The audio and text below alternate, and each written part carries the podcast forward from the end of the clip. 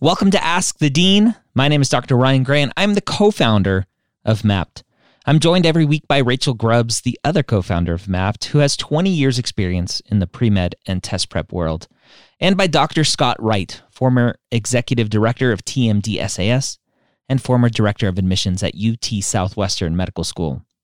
Ask the Dean is a weekly Q&A we do live exclusively for our Mappd members and this podcast is a recording of that session so that everyone can benefit from that knowledge. Let the knowledge flow. Ask the Dean, it is Wednesday, May 25th. I typed that it was episode 100, but that was last week. It's episode 101. We're so excited that you are here. Um, so, our normal guest uh, uh, host, Ryan Gray, is away having a little family vacation. Uh, so we'll miss him lots, but we're going to plod on without him the best I can. So, no Instagram Live this week. Um, so, probably everybody who's watching is already watching on Facebook or mappd.tv. But um, the YouTube is usually the best place to comment. It mostly comes through on Facebook. So sometimes there's hiccups. So, if you have a question or a comment, your best bet is to go to mappd.tv, which is the Mappd YouTube channel.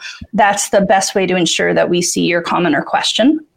So you can start typing those in at any time while I introduce the gang. So we have first up the one, the only, Vernia Granum. Thank you. Uh, Masters in Education, former Assistant Dean of Pre Health and STEM Advising at Hofstra the Harvard of Long Island, the Harvard of the East Coast. Wait, no. Ouch. Harvard uh, is the uh, Harvard of the East Coast. exactly. How are you today, Miss Frenia? I'm doing good. Thank you. Thank you. Um, glad that Ryan's taking some time off. Um, yeah. And we had so much fun last week with episode 100 that we just decided to keep going and make yep. this, you know, part two. and Dr. Scott Wright, former director of admissions at UT Southwestern, retired executive director at TMDSAS. And even though it doesn't fit on the banner, part of the reason this show is called Ask the Dean is that you are also a former dean of UT Dallas. Yep. How are you today, sir? Doing well, doing well. Just uh, anxious to uh, talk to all these students. They're all getting freaked out a little bit because May 31st is coming up, and I'm sure we'll talk about that some throughout our uh, session today. But uh, I'm doing really well and excited to be here. Good, good. All right. And in case you don't know, I'm Rachel Grubbs. I'm one of the Mappd co founders along with Dr. Ryan Gray. I've got 20 years experience in MCAT and pre-med process advising. So we're all here to help. I see the first questions and comments trickling in now. Sometimes there's a little delay. So uh, keep typing in questions and comments and we'll pick from those to answer what we can. Mm-hmm. Okay. Patrick asks Is shadowing okay for most meaningful? By definition, I would say it is for me, but I've seen hesitancy to do it because you personally don't have much impact. Dr. Wright, what do you think about this? Well, this is a, I, I think, a reasonably good question, and and I think that what I would say to this is, uh, don't overthink it. Uh, I know that that's a big surprise to many of you out there, although we say that frequently. But uh, I, I, think um, Patrick, I think what you have to do is you have to be you. This application is about you. And is about it is about what you find to be meaningful in your life and in your experience. And if the shadowing experience for you was a most meaningful experience, then you've got to go there and you've got to let that be the most meaningful and and and talk about why it was most meaningful to you uh, in your experience, and then don't worry about the rest. You you you do you, and you say what you want to say and how you want to say it, and then you let the dust settle wherever it, wherever it settles. But if you start down this road of well, I find X to be most meaningful, but I'm going to do Y because of all these things that I think it might, you know, do or whatever, whatever. That if, if you start out with that, then where does that ever end? You know, you then then you're altering everything about yourself because of what you want to portray to the to the admissions committee as opposed to telling your story in a way that it makes sense to you. Yep. You All do right. you. Got an agreement from for Ania. Uh, oh, Mhm. look, it's me again. Let me take that banner off. Uh, yeah, I think the only caveat I might, or not even caveat, like maybe asterisks I might add to Dr. Wright's comment is if one of your most meaningfuls isn't clinical, I might ask why. Which doesn't mean fake it, right? Still 100% underlining everything he said about being authentic and not overthinking. But sometimes when one of the most meaningfuls isn't clinical, it means I didn't really do any clinical. Mm-hmm. And then I think, well, how do you know for sure you're going to be a doctor? And then it makes me wonder about what your personal statement says about patient interaction. And um, but again, that's not something you fix by tweaking the essay. It's something that you need to dig deeper on. right. Mm-hmm. Right. AG. AG says, Hello, I'm currently a first year pre med. I'm taking so many units, working two jobs, started volunteering at a hospital. Am I on the right track for med school or what should I be doing? Verinia, you want to chime in here?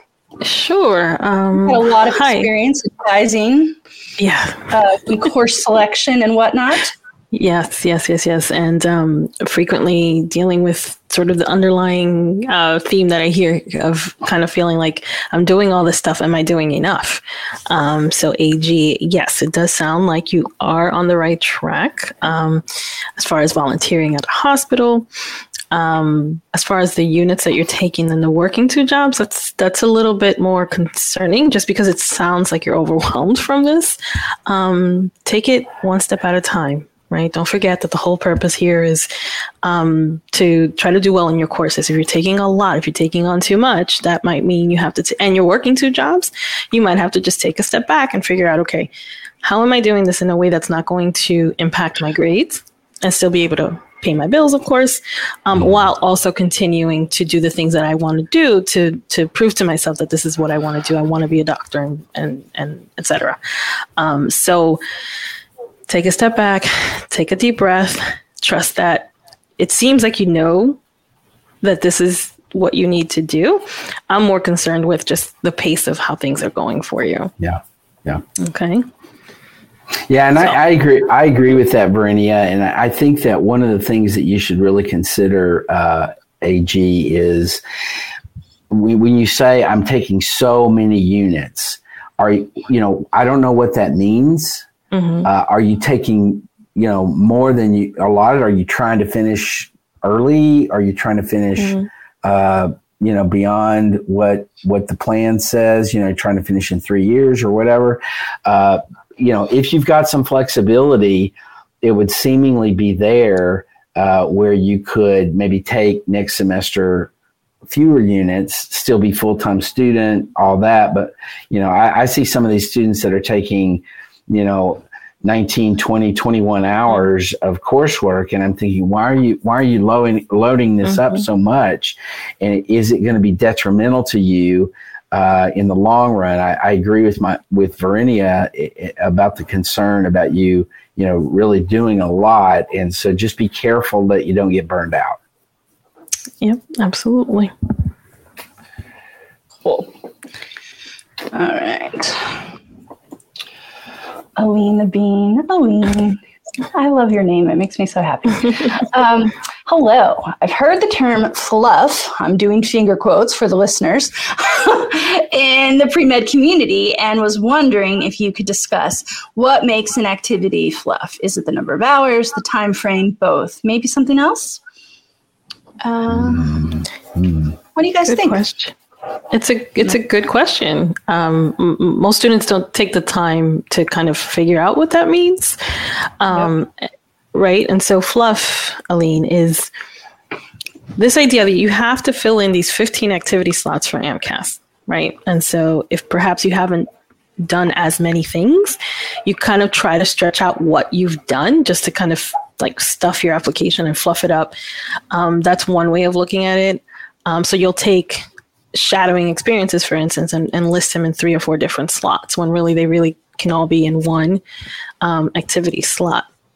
It's also the type of activity, um, right? There's no rules around this, but you do want to show that you have engaged in activities that um, developed your you know leadership skills, developed your um, patient interaction skills, uh, your hobbies, things that were fun for you. That um, you're at, or, you know, things that you did to develop, you know, communication skills. Those are um, valuable. Things like I volunteered for an hour at, you know, cleaning up a beach or something like that. That's a little less. Um, I don't want to say impactful because it is helpful, but it's not really showing what you gained out of that experience, right? So you have less to kind of share about what you gained out of that experience. So that so it's a combination of things. It's the type of activities, the amount of time spent, and your purpose for sharing that. When you're yeah. writing your activities, when you're writing about your activities, thinking about your activities, think about how is this going to develop me as a future candidate. Yeah. And and I, I would add to that that um, I think that in my experience, um, I don't see a whole lot of fluff. I, I, I, don't recall over the years in seeing applications a lot of a lot of what I would consider fluff stuff. And I would also say, Aileen, or how do you pronounce your name, Aileen? What do you think? Aileen? We were saying Aline, and I guess we don't know for sure. Yeah, but whatever. because of the anyway. I assumed it reminded. yeah, Aileen, what what uh, what I would say is the fact that you asked that question leads me to believe that you're not one that's going to be need mm-hmm. to be concerned about fluff. Absolutely. Yeah. All right. Uh, does hospice, Nadim, Nadim B says, does hospice volunteering count for clinical experience? would that plus some clinical research be enough for clinical experiences? Ah, it's always time for at least once per ask the dean. Is it clinical? Is How it much clinical? clinical is enough? Yep. Right. Yep. Yep. Um, who who wants to handle? Is it clinical? Oh, you know what, Veronica? Can you put that one back up just so we can make sure we cover the whole thing? Thanks. Um, yeah, I mean, I, I, think that hospice volunteering generally is clinical. Uh, You're dealing with patients. Uh, remember that it doesn't de- it, it, doesn't depend on the setting. Uh, clinical could be in the hospital setting. It could be in a clinical setting. It could be a, a clinic. It could be in a, uh, a hospice in somebody's home.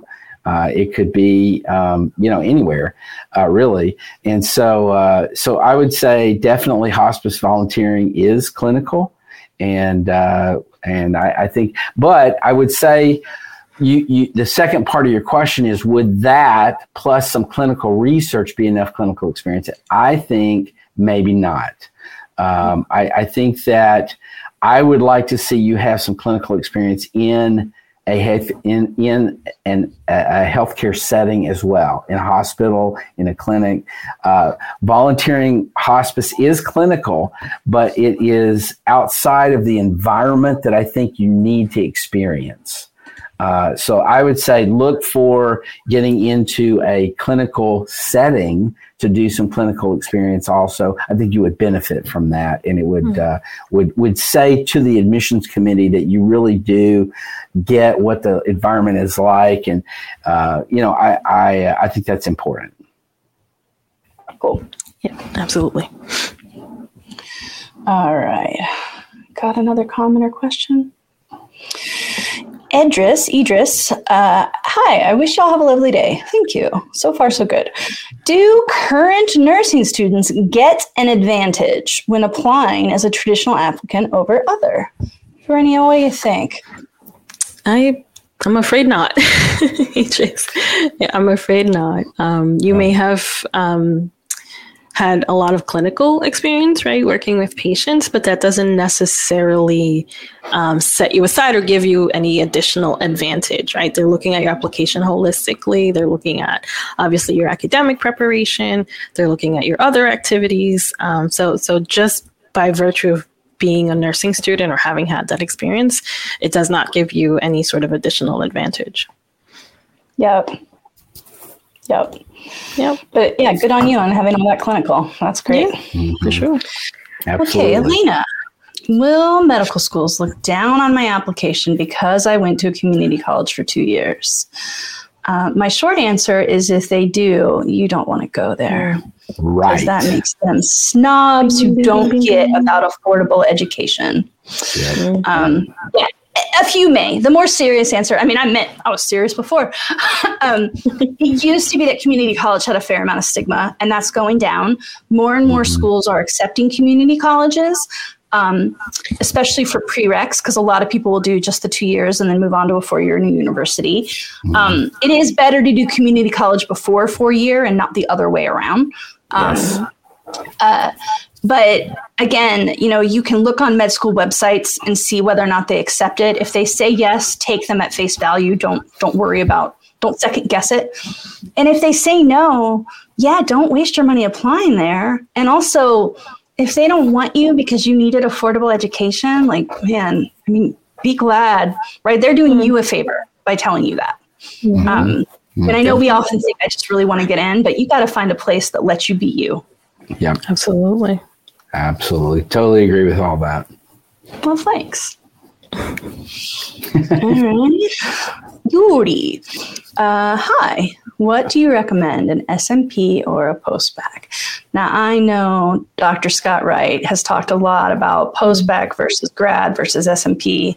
Uh, you want to spiel that, and maybe we can make a mental note to make a clip of this and share it because it's such commonly asked.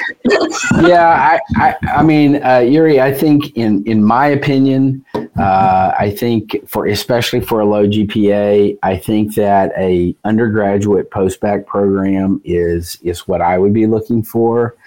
Um, I'm I'm looking for a um, an experience because I know how to interpret uh, a GPA in undergraduate classes much better than I understand in graduate work. Uh, now SMP is a little bit different than that, and I'm not I'm not saying that SMPs are bad. I, am not at all saying that. So do not hear that. But uh, I I like postbac programs that are undergraduate uh, that uh, put you through the same coursework that everybody else has. Uh, in the applicant pool, or most people have in terms of prerequisites and, and, and undergraduate coursework. So I think I would go in that direction. Now, having said that, uh, special master's programs are uh, some of them are built specifically for GPA repair, and I definitely think it would be beneficial to look at those. I think there are also some uh, other uh, uh, other things that you want to consider and and one of those being financial aid. If you are maxed out on your undergraduate financial aid, then SMP is really the only way to go. And uh, so you you know there are other things outside of what the actual program is going to do for you that you need to consider. Uh, mm-hmm. in terms of what what you're going to be what's going to be workable for you both academically and other in other areas of your life mm-hmm. Very nice. And I will just quickly remind anyone who's thinking about their GPA and the way it's going to be looked at by med schools that you can use the coupon code 30 days free to try Mappd at mappd.com. I'm sorry, I said that was a coupon code. It's a referral code. So when you're registering, put it in. You usually get 14 days free, so that'll give you 30. And we've got a free GPA calculator there. So there is a paid level um, while you're using the trial, you get access to Pro, but after the Pro trial lapse, if you aren't interested in, in paying for subscription, you're still going to have the free GPA calculator forever. So check it out. Definitely. All right, what we got? Spencer Downs. Would it matter if one of my most meaningfuls was a somewhat recent activity that I started in the last month? If it matters, it is a job as a surgical tech. Surgical tech. Hmm. Mm. what do you think? Good question. Uh, so it's a good question. Um, again, go back to what Dr. Wright was saying earlier. You decide what is most meaningful for you. Don't worry about trying to make it sound more meaningful because it's going to somehow make your application stand out. The goal here is was it meaningful for you? Having said that, in a month compared to an activity that you've done for a longer period of time, you do have to wonder have I gained enough insight from this experience to say that it is a most meaningful? Um, that could happen. That could happen in a matter of just days of being there and being a surgical mm-hmm. tech and seeing things every day and, and kind of having your you know your hands in there um, absolutely mm-hmm. absolutely it could happen um, but you know also there's also the possibility that looking at it, you could say, well, you've only done this for a month. Um, but don't worry about that. at the end of the day, what you need to focus on is um, what is it meaningful and what why? Why was it meaningful for you? Mm-hmm. Good. Veronica's looking. There we go. Okay, Ms. Ashley, is it okay to use the same secondary responses for schools with similar questions within the same state? i.e., Texas. Now we can all answer this, but I feel like our native Texans should get to. thank you. uh, absolutely, it's it's uh, totally uh, appropriate. Uh, there are, as you point out, uh, Ashley, uh, many very similar questions on secondary applications uh, across schools. Uh, the, the, probably a, a, very good example of that is a COVID question. How has mm-hmm. COVID affected you in in your activities, et cetera? And the the medical schools are not going to see uh, your secondary responses from one to the other, and so no no problem on on just uh, you know, but make sure you ask you make sure you answer the question appropriately. Mm-hmm. Uh, you know, you may have to tinker with it to tinker with your answer that you've transferred from another school to make it fit the the actual question. So just be very clear what the question is and what your answer is and make sure that it, it directly addresses the question. But yes, uh, that would be a very common thing to to you know uh, use very similar language, if not exactly the same language, from one school to another. Yeah. Just yeah, my general rule of thumb is you probably don't want to just copy and paste. Yeah. But you might be borrowing a lot of sentences from yourself. Yep. Yep. yep. and That's proofread. Right. Make sure you're yep. not addressing the school incorrectly. Dear wrong school name. Yeah. Ben Fung. If I have an interest in a specialty, but I have no experience in it, how do I explain that in secondaries of schools that focus on that specialty? Example, UH with primary care. Mm-hmm. Now, this is interesting. Mm-hmm. Uh, I think Dr. Wright, as your former director of admissions at UT Southwestern, we should let you get to this one first. Yeah, this is not an uncommon question on a secondary application. You know, what what are you interested in? Um, and uh, and I think you again this sort of uh, same you know same song third or fourth verse, but I think you have to be honest uh, with your with what you're saying. So, for example, if you are uh, applying to University of Houston, which I assume is UH, and, and I know that UH has a very uh, significant interest in in uh, primary care, then uh, then I, I, think you have to just say, it. you know, I don't have I have not shadowed a family practice uh, doctor, uh, but I do have interest in in family practice or in primary care for the following reasons. Mm-hmm. and so just be straightforward and honest with it, and they're going to understand that they understand that question. Not everybody has uh, a, a, a, you know incredibly broad experience in a lot of different uh, specialties, and so right. just be honest and and say what you want to say with regard to that specialty, and uh, and that's all you can do. Yep, I agree. Got lots of agreement. Oh, look, we got the I don't know. I just Ooh. clicked that by accident, but we're all tall and narrow. Um, In my dreams, right. Rachel. I know, right? I just need to add an extra tall and narrow. I think Manny yeah, from Modern just for Family said I'm at everyone. my goal weight, but I'm not at my goal height. And just for reference, we're all short. For everybody that yeah. doesn't know, oh, yeah, we're all. That's true. Yeah, I'm five six, and and I think you guys are shorter than I am. Yeah, so, oh yeah, so, yeah, five three. okay, okay. Jacob Walton. My only volunteering is 600 hours as a high school football coach. Is this a red flag to service oriented med schools because it's not clinical? I have a paid clinical job with roughly 1,600 hours. Um, I have a little hmm. spiel on this. If you guys want, I can take it. Yeah, go for it. Go for it. So here's the first thing, Jacob. I mean, I'm glad you're asking this question. Some of this might be semantics. So I'm going to answer your question, but I'm first just going to clarify terminology. We've got volunteering, we've got clinical, and we've got non clinical. And there's overlap, but um, they aren't all the same. So often when schools say they want to see volunteering, what they really mean is I want to see community service. Mm-hmm. And it usually isn't clinical and it's about um, or it could be clinical, but it often isn't. And it's about working with underestimated, underserved populations mm-hmm. within your community. Um, so, Habitat for Humanity, Soup Kitchen. Um, maybe, you know, right now there's a formula shortage. Maybe you're working down at the milk bank. Um, you know, reaching out to, to people who are really, you know, struggling in your mm-hmm. communities. That's mm-hmm. a community service thing. It's about it's about populations that aren't getting the same kind of equity as mm-hmm. people who are born in just by virtue of their zip code, right? Have different advantages. Then there is clinical experience, which is super important. I would say it's probably the most important activity for every pre med. And it can be paid or volunteer. So if all your clinical is paid, that's no issue whatsoever. Um, it, it shouldn't matter. Clinical can be paid or volunteer. And in the last two years, because of COVID, often it's actually been easier to get paid clinical than yep. volunteer clinical. Yep.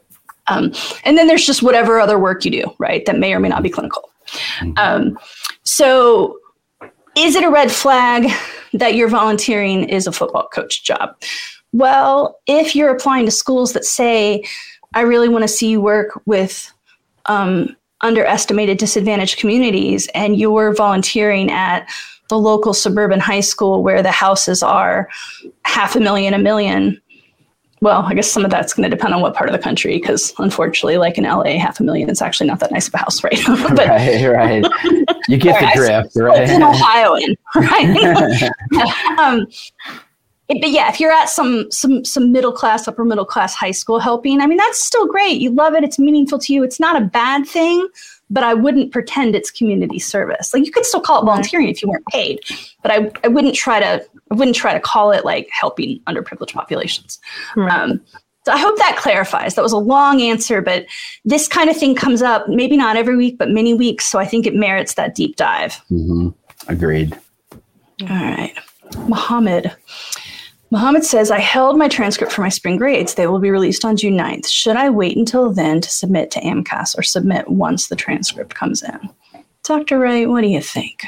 No, don't wait. Just you can submit and then mm. you can submit and they get, uh, and then the transcripts will come in. So, yeah, I, I, I wouldn't delay. Yeah. Um, yeah, and in some schools, you can also go ahead and order your transcript and just say mark for release as soon as the spring scores come in, mm-hmm. right? So, correct. Yep. Yep. Correct. Oh, I guess it sounds like maybe that's what Muhammad said he did. Now that I reread that first sentence. Okay. Okay. Yeah. Easy peasy.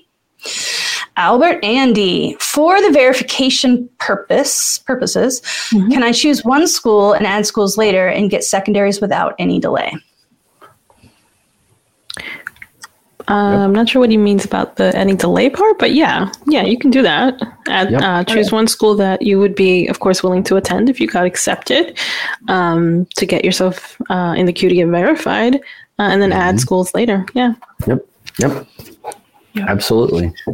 Um, so I guess yeah, to, to Vernia's point, mm-hmm. if you add schools later, of course you're only going to get those secondaries after mm-hmm. you add them right. so it kind of depends on how late you right. add the schools yeah don't um, don't add them too late yeah you're right yeah and then this is not explicit in your question albert so i'm i'm making a leap here but if you're doing this because you're really busy with something else maybe for example retaking your mcat or taking your mcat for the first time what i would advise you to do is act like you submitted all the schools and pre-write all the secondaries for all the schools you're going to do. Because people who are submitting next week and i haven't said this yet this week so you do not have to submit tuesday may 31st anytime in the first week is fine. Usually the first week amcas is riddled with bugs anyway so if you mm-hmm. try to mm-hmm. submit on tuesday it may or may not even go well for you. So don't sweat that. First few days golden but the people who are submitting next week may well be verified before AMCAS even transmits mm-hmm. to med schools. Mm-hmm. So right. they know they're not getting their secondaries until late June, early July. But if you start adding schools, say on July 7th, you might get a secondary almost immediately. And mm-hmm. once you get it, the clock starts ticking, and the goal is to get that turned around in seven to 14 days because med schools see that as a sign of interest. So mm-hmm. So lots of people play this game of one school now, others later. We are totally fine with it. I just want to make sure you understand that you still have an obligation to turn those secondaries around quickly. And mm-hmm. I think we've got a banner for it. I'll see if I can throw it up. Secondaryapps.com is where all of our secondaries live. Um, it's somewhere in here. Maybe Veronica will find it before I do. Anyway, secondaryapps.com. Yep. Or if you are a Mappd member, you can just go to Mappd and then the med school section, and they're also there. Um, and just start pre writing those secondaries. Yep.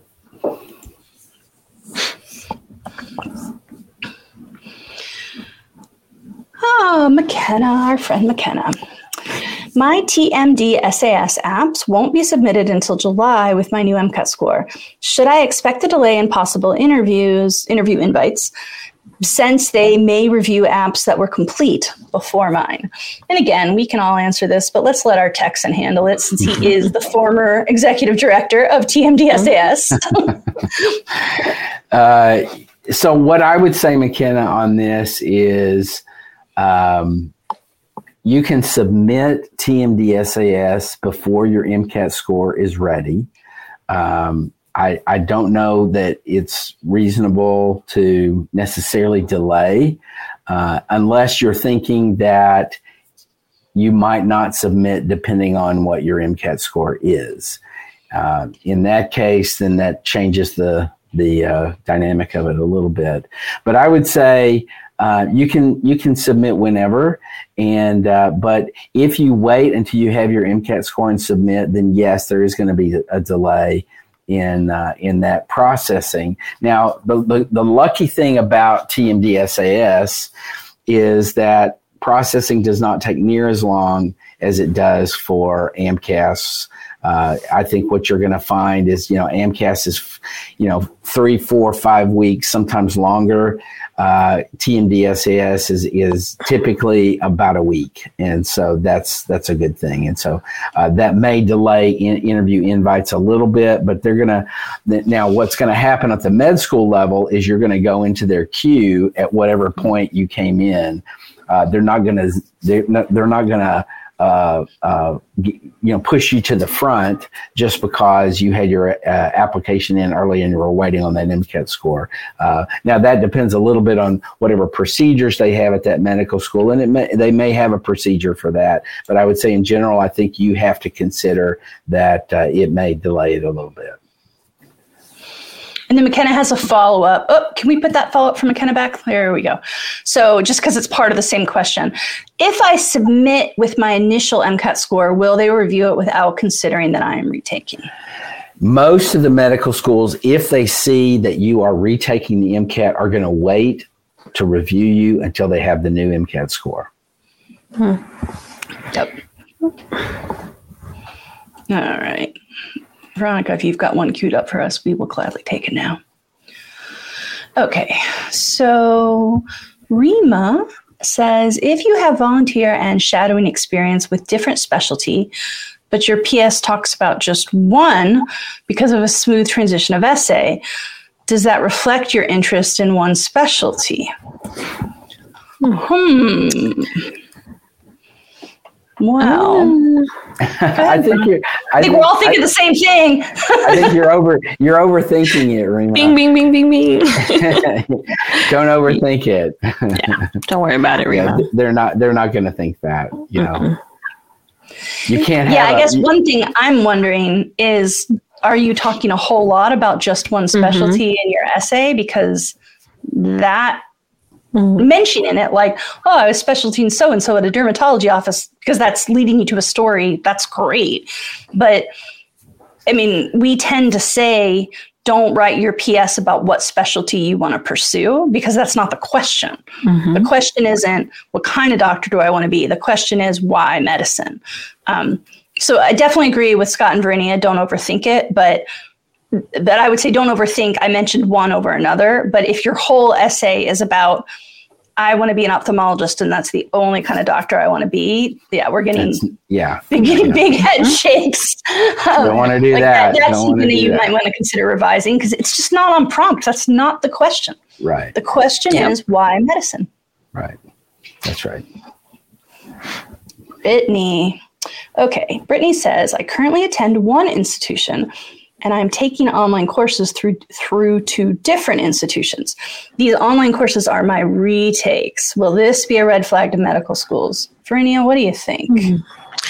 This is a great question. On on no, on its surface, no, it is not a red flag whatsoever.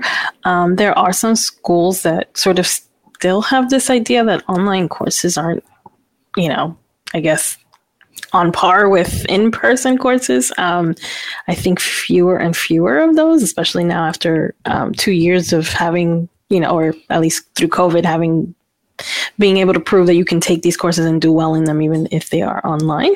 So, um, so no, I don't. I don't see this as a red flag, um, Brittany. So the the only thing I would add to that is you need to make sure at your institution in terms of a de- if you're in a degree program some institutions if you take a retake it won't count unless you do it at that institution so that's an mm-hmm. institutional policy so mm-hmm. in terms of what the medical schools are going to be looking at uh, i don't now the, the only caveat i would say to that is if you took a course at a university and now you're taking it online at a community college, that would be mm. a hmm. red flag. Mm. Yeah. That's a good point. Yeah. Yeah, and it's just kind of leftover stigma, right? The mm-hmm. there's a concern that it might have been easier, and they don't want to think, well, she got, you know, the C minus at this rigorous school and the B plus at a less rigorous school, and mm-hmm. whether or not community colleges and online courses are less rigorous isn't really the point because it's about perception and sometimes those perceptions are old fashioned but they're out there. Right. Um, right. That's right. but um, all right we'll move on. Let's see. Shayla says would a car score below 125 be a red flag even if the other three sections are above 125 no. No. It's another common one. Um, yeah most med schools are not super concerned about individual scores as much of this as much as the composite. I'm not Dr. Scott, right? Oops. One of us misclicked something. There we go. Thank you for that. it might have been me. um, yeah, it's a common concern with MCAT. Sometimes it's cars, sometimes it's one of the sciences. If it's real egregious, so you got a 122 in one section and everything else is 127 128 i would just say take a breath move on. If it's 118 which is the bottom of the scale and that's let's say you said in your cars and you also had to take english classes a couple times just to get the c that you needed for your prereq completion then that makes me start to worry like oh does yeah. this person actually have some kind of reading writing english deficiency? Um, so so in a, in a vacuum, just the score, I wouldn't worry about it. It's only if it's really, really low, and also if there's some kind of alignment with also bad grades in the corresponding subject at school. Yeah, I agree. Spencer again, how many schools would you recommend a person apply to between MD and DO? Good hmm. question. As many as it takes to get in. no, I'm that's kidding. That's not humor, that's, friends. That's, that's totally, no, I would say uh, my my experience is I, I, think that a lot of students are in the somewhere around 30 schools. Uh, mm-hmm. If they're looking at DO and MD together, uh, mm-hmm. I would say 25 to 30 schools is is pretty norm is pretty typical. Um, yeah. Now now, what, what I worry about is if you get a, if you get too many more than about thirty or maybe even you know up to 35 or 40 schools if you get if that many the logistics of just the secondary apps alone becomes challenging. And so that that's where the, the the the pinch comes in for for that. So yeah just be be aware that you know the more schools you add the more secondary apps there's going to be set aside the co- the financial cost, it the, yep. the, the, logistics of the work uh, can be a full time job in and of in and of oh, itself. Mm-hmm. Yeah, I want to put like a million different tickers up, right? So there's appexpenses.com that'll calculate the cost of your application. Secondaries are really expensive. And what happens when people overdo it is a lot of times they sort of don't actually refine their school list until the secondary. So on primary, they get a little trigger happy. They just, ooh, it's not a good term. They get a little overeager and they pick too many, right? And then, um, and then they get their secondaries and they realize I can't possibly turn these all around quickly. Or now that I'm looking at this more carefully, I'm noticing that actually some of these questions make me realize I don't really have anything to say, and maybe I shouldn't apply to this school. Mm-hmm. Um, and just that that stuff is like just a waste of your time and money. You already spent yeah. the money on the primary app. Um, yeah. So whether or not you work with us, I definitely strongly recommend that you check out um, the secondaryapps.com, which we found a minute ago. Where is it? I don't know. Anyway, secondaryapps.com. um, and uh, uh, look at those because I yeah. think you should be using that as part of finalizing your school mm-hmm. list. Yep. Um, yep. You know, if it talks a lot about we're UC Riverside and we believe strongly in serving the Inland Empire, and you think, no way am I going to spend my life in SoCal. I only wanted to go to college or med school there for four years. Why are you mm-hmm. applying? Mm-hmm. They're yeah. looking for physicians who want to practice there. Um, that's an obvious one. They're not always that obvious, but there's still clues. Mm-hmm. And then, yeah, just as a reminder, it is peak season, but we um, are still accepting people who need help for primary application. And a lot of our students who've been working with us since January and February are already moving on to their secondaries, right? They their primary is good to go. They're going to submit it Tuesday, Wednesday, Thursday after they've done a couple final proofreads and they're already pre-writing their secondaries so it's not too late to get in that queue and if you wait five weeks we'll still help you but the queue will be a lot longer yep. so yep, yep. kaylee 10 Kayla says, "Hi, I'm an ex- I'm having an extremely hard time finding physician assistants. Oh, good, a PA question. Physician assistant shadow. Should I go to different clinics in person to ask instead of calling and emailing them? Do you have any advice?" Yeah, I do think going in person is a great idea. Um, mm-hmm. oh, that's uh, so you can do that. You could just spend a day, you know, um, you know, make yourself look a little polished and mm-hmm. um, just go be your eloquent, bright, you know, shiny face self. um, uh, and yeah, also don't be discouraged because there's going to be a lot of no's. That's the rules of cold calling is you get a lot of no's before you get yeah. a yes.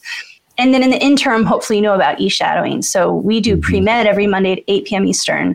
And that's actually looking to change. We might be in June pushing that to a, um, just a time slot, honestly, that works better for our physician guests. Um, but we also do pre PA e shadowing. And again, currently Monday at 7 p.m. And I'm not sure if that's changing or not. But if you go to eshadowing.com, all the updates will always be there. And check out, you know, I don't know where you've been looking. Um, urgent care places tend to be staffed with PAs often too. Yeah. Um, mm-hmm. So yeah. that if you haven't looked into that, that'd mm-hmm. be a mm-hmm. great place to check. Yep. Super smart. Yep. Love that idea. I agree. Mm-hmm. Okay. okay. Darley Scott. I started college in 2019 and therefore have been unlucky to find clinical experience in my area due to the pandemic. Do you think medical schools will accept, I think you mean accept, but yeah, uh, virtual shadowing? Well, Darley, you may not know it, but you're actually asking two questions. Um, I spieled about this a little earlier, um, so maybe someone else can take a crack at it because sometimes just hearing this from a different voice will clarify it. Uh, Verinia, you want to chime in? Sure. Sorry, there was a loud airplane flying over. Um, uh, yeah. So the concern, I guess, that Rachel's implying here is, um, yes, you started right as the pandemic shut things down, but hopefully you were able to get in, involved in, you know, other activities um, uh, and haven't waited just until now to start looking. Um, they will accept virtual shadowing, but it's not um, ideal, right? You want to have more t- more than just virtual shadowing. So maybe potentially thinking this is not the right time for me to apply yet. Let me just spend some more time as things are slowly opening back up again, trying to get uh, gain more clinical experiences. Don't you know? Don't rush into this. Definitely don't apply with just virtual shadowing as your experiences. Um, take some time to to still try to get out there, knock on doors, go in person, um, to get opportunities to um, get more patient care experience. Right. Uh, oh, I was going to throw a quick banner. So yeah, just to clarify, mm-hmm. clinical experience and shadowing are not the same thing. Now, on a COMIS TMDSAS, they actually just lump it all under healthcare. But since most of you are applying to AMCAS, even if you're also applying to other other cat other applications, I want to make sure you know clinical experience is one thing and clinical observation is another. So, clinical experiences, I personally interacted with the patients in a way directly related to their healthcare. Clinical observation is shadowing. I didn't interact with them much. You know, maybe I said hello, maybe I held their hand, but mostly I was watching the doctor. And I say here watching them do direct care, but also the benefit of shadowing a doctor is you see the stuff away from the bedside, away from um, you know the table, the patient room. You can see them, you know, haggling with insurance companies and having to do all the notes and you know like it's the job isn't all patients and that's one of the reasons that even if you have clinical experience we recommend you still get clinical observation because then you can see the rest of the position rest of the job mm-hmm.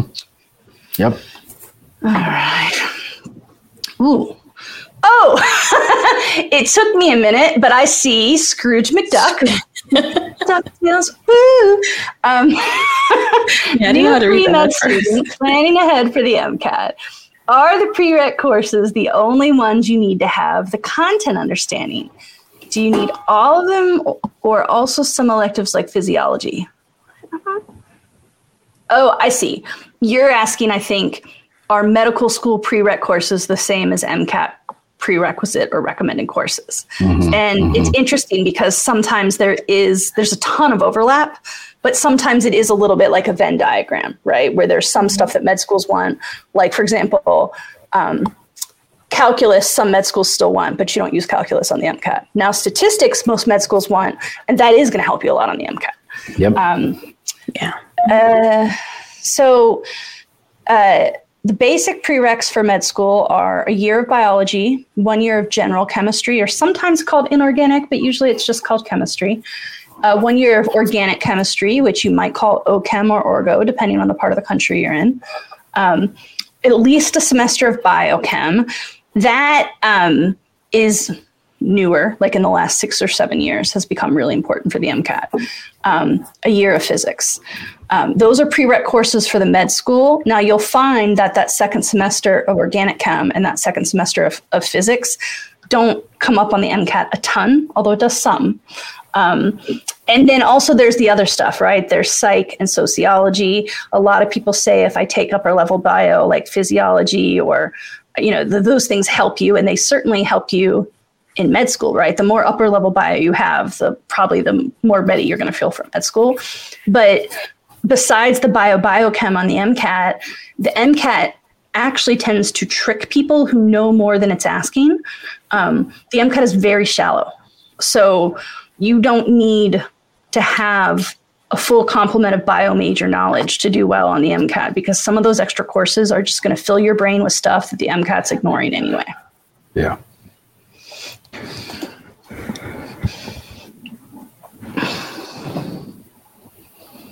Ooh. Mm. Shayla asks, what makes a strong letter of recommendation? Dr. Wright, former director of admissions of UT Southwestern, the Harvard of Texas. Taylor's like, boo!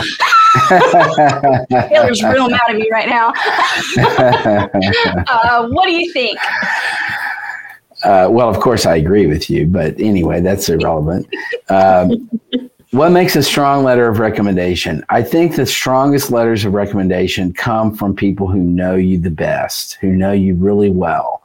Uh, mm-hmm. if a letter, so for example, if you get a letter from a professor and they say, you know, Susie was in my class and uh, she asked good questions and uh, came by my office a couple of times. She made an A in the class. I think she's inquisitive, whatever. Um, as opposed to a letter that says, I have a lot of experience with Susie. Uh, we have interacted quite a few times. Uh, she's a delightful young woman with a great mind and, you know, goes into a sort of effusive detail. Uh, and it's very clear that that person knows you well, then that's a great letter of recommendation. The ones that are not as great as it, you know, she was in my class, there was 250 students in my class, she made an A, she seemed to ask good questions. that doesn't really give a whole lot of information. So the more detailed they can be about you and who you are and what you're all about, the better the, the letter's going to be. Great. Agreed. 155 Eastern time. We probably have time for one more. Yep. Sure. Oh, KTSJ Ooh. is 30 years old, too old to be a doctor. Absolutely not. You pursue that yep. dream. Yep. You Absolutely. do you, as Dr. Wright said. you know, I would say, and, and I just make this comment to you, t- two, two examples. I currently have a student that I'm working with that will be applying this year who is 50 mm-hmm. uh, in his early 50s. And then I recall uh, one year when I was at UT Southwestern, we had an applicant who was 50 the year she started med school. Wow. She was the president of her class all four years. She did extremely well in the curriculum, graduated, went to residency, is now out practicing medicine. And yep. uh, she was 50 years old when she started. Amazing. So 30 years old is not too old. KTSJ, you go for it. You Definitely do you. Definitely. Yeah. Um, so we also do Application Academy, which is group advising, and it, it's closed for this cycle, but we'll, you know, be opening it up again in the late summer, early fall for people who are applying next May. Because of course, if you're applying next May, ideally you start in January. So plan ahead. Those of you who want to start med school in 2024. Um, but so in the, in that group advising, the first week we were just doing a lot of open Q and A, and so many introductions from students started with well, I'm the only one here who's. And then they would mm. say a parent, married, 26, 36, 46. I don't know why I'm picking all sixes. Right. And so finally, in our little private Facebook group, just for the Academy students, we started a thread that was like, I'm non traditional. And there were so many people in their 30s and 40s that some of the late 20 non-traditionals were like am i cool here? Like do you guys can i play with the other adults? And you're all adults. You know but you know and of course everybody was really kind and like yeah you know the more non-traditionals the merrier. But you know we had 26 somethings 20 somethings worried. They were too old. And then there were people 20 years older going i'm not worried. Let's do it. Yeah. you know so yeah. just yeah. it's never too late. If you feel up for it then yep. do it. Yep yep. There you go all right. I think that's going to bring us to a close. Uh, thank you for the reminder. I see the little banner ticker. So we do this every week, Wednesday, 1 p.m. Eastern. Um, the best place to watch is Mappd, mappd.tv. It's the Mappd YouTube channel. Um, and next week, Dr. Gray will be back. We've missed him a lot, but we had a lot of fun. Uh, Absolutely. And for those of you that also watch Friday Instagram Lives with Dr. Gray, again, he'll still be on vacation, so there won't be one of those this Friday. But we'll be back to normal next week. So keep keep visiting, keep asking those questions. Yeah. Mm-hmm. And keep up the good work, everybody. You're doing great. Yeah. Yes. Yeah, yeah. Bye. Bye. Bye, everybody. This is Dr. Gray again, closing out. I hope you learned something from our session today. If you haven't yet checked out Mappd, I invite you to try it for free for two weeks by going to mappd.com slash podcast. Track and navigate your journey to medical school using the only tool like it for pre-meds. We'll see you next week here on Ask the Dean.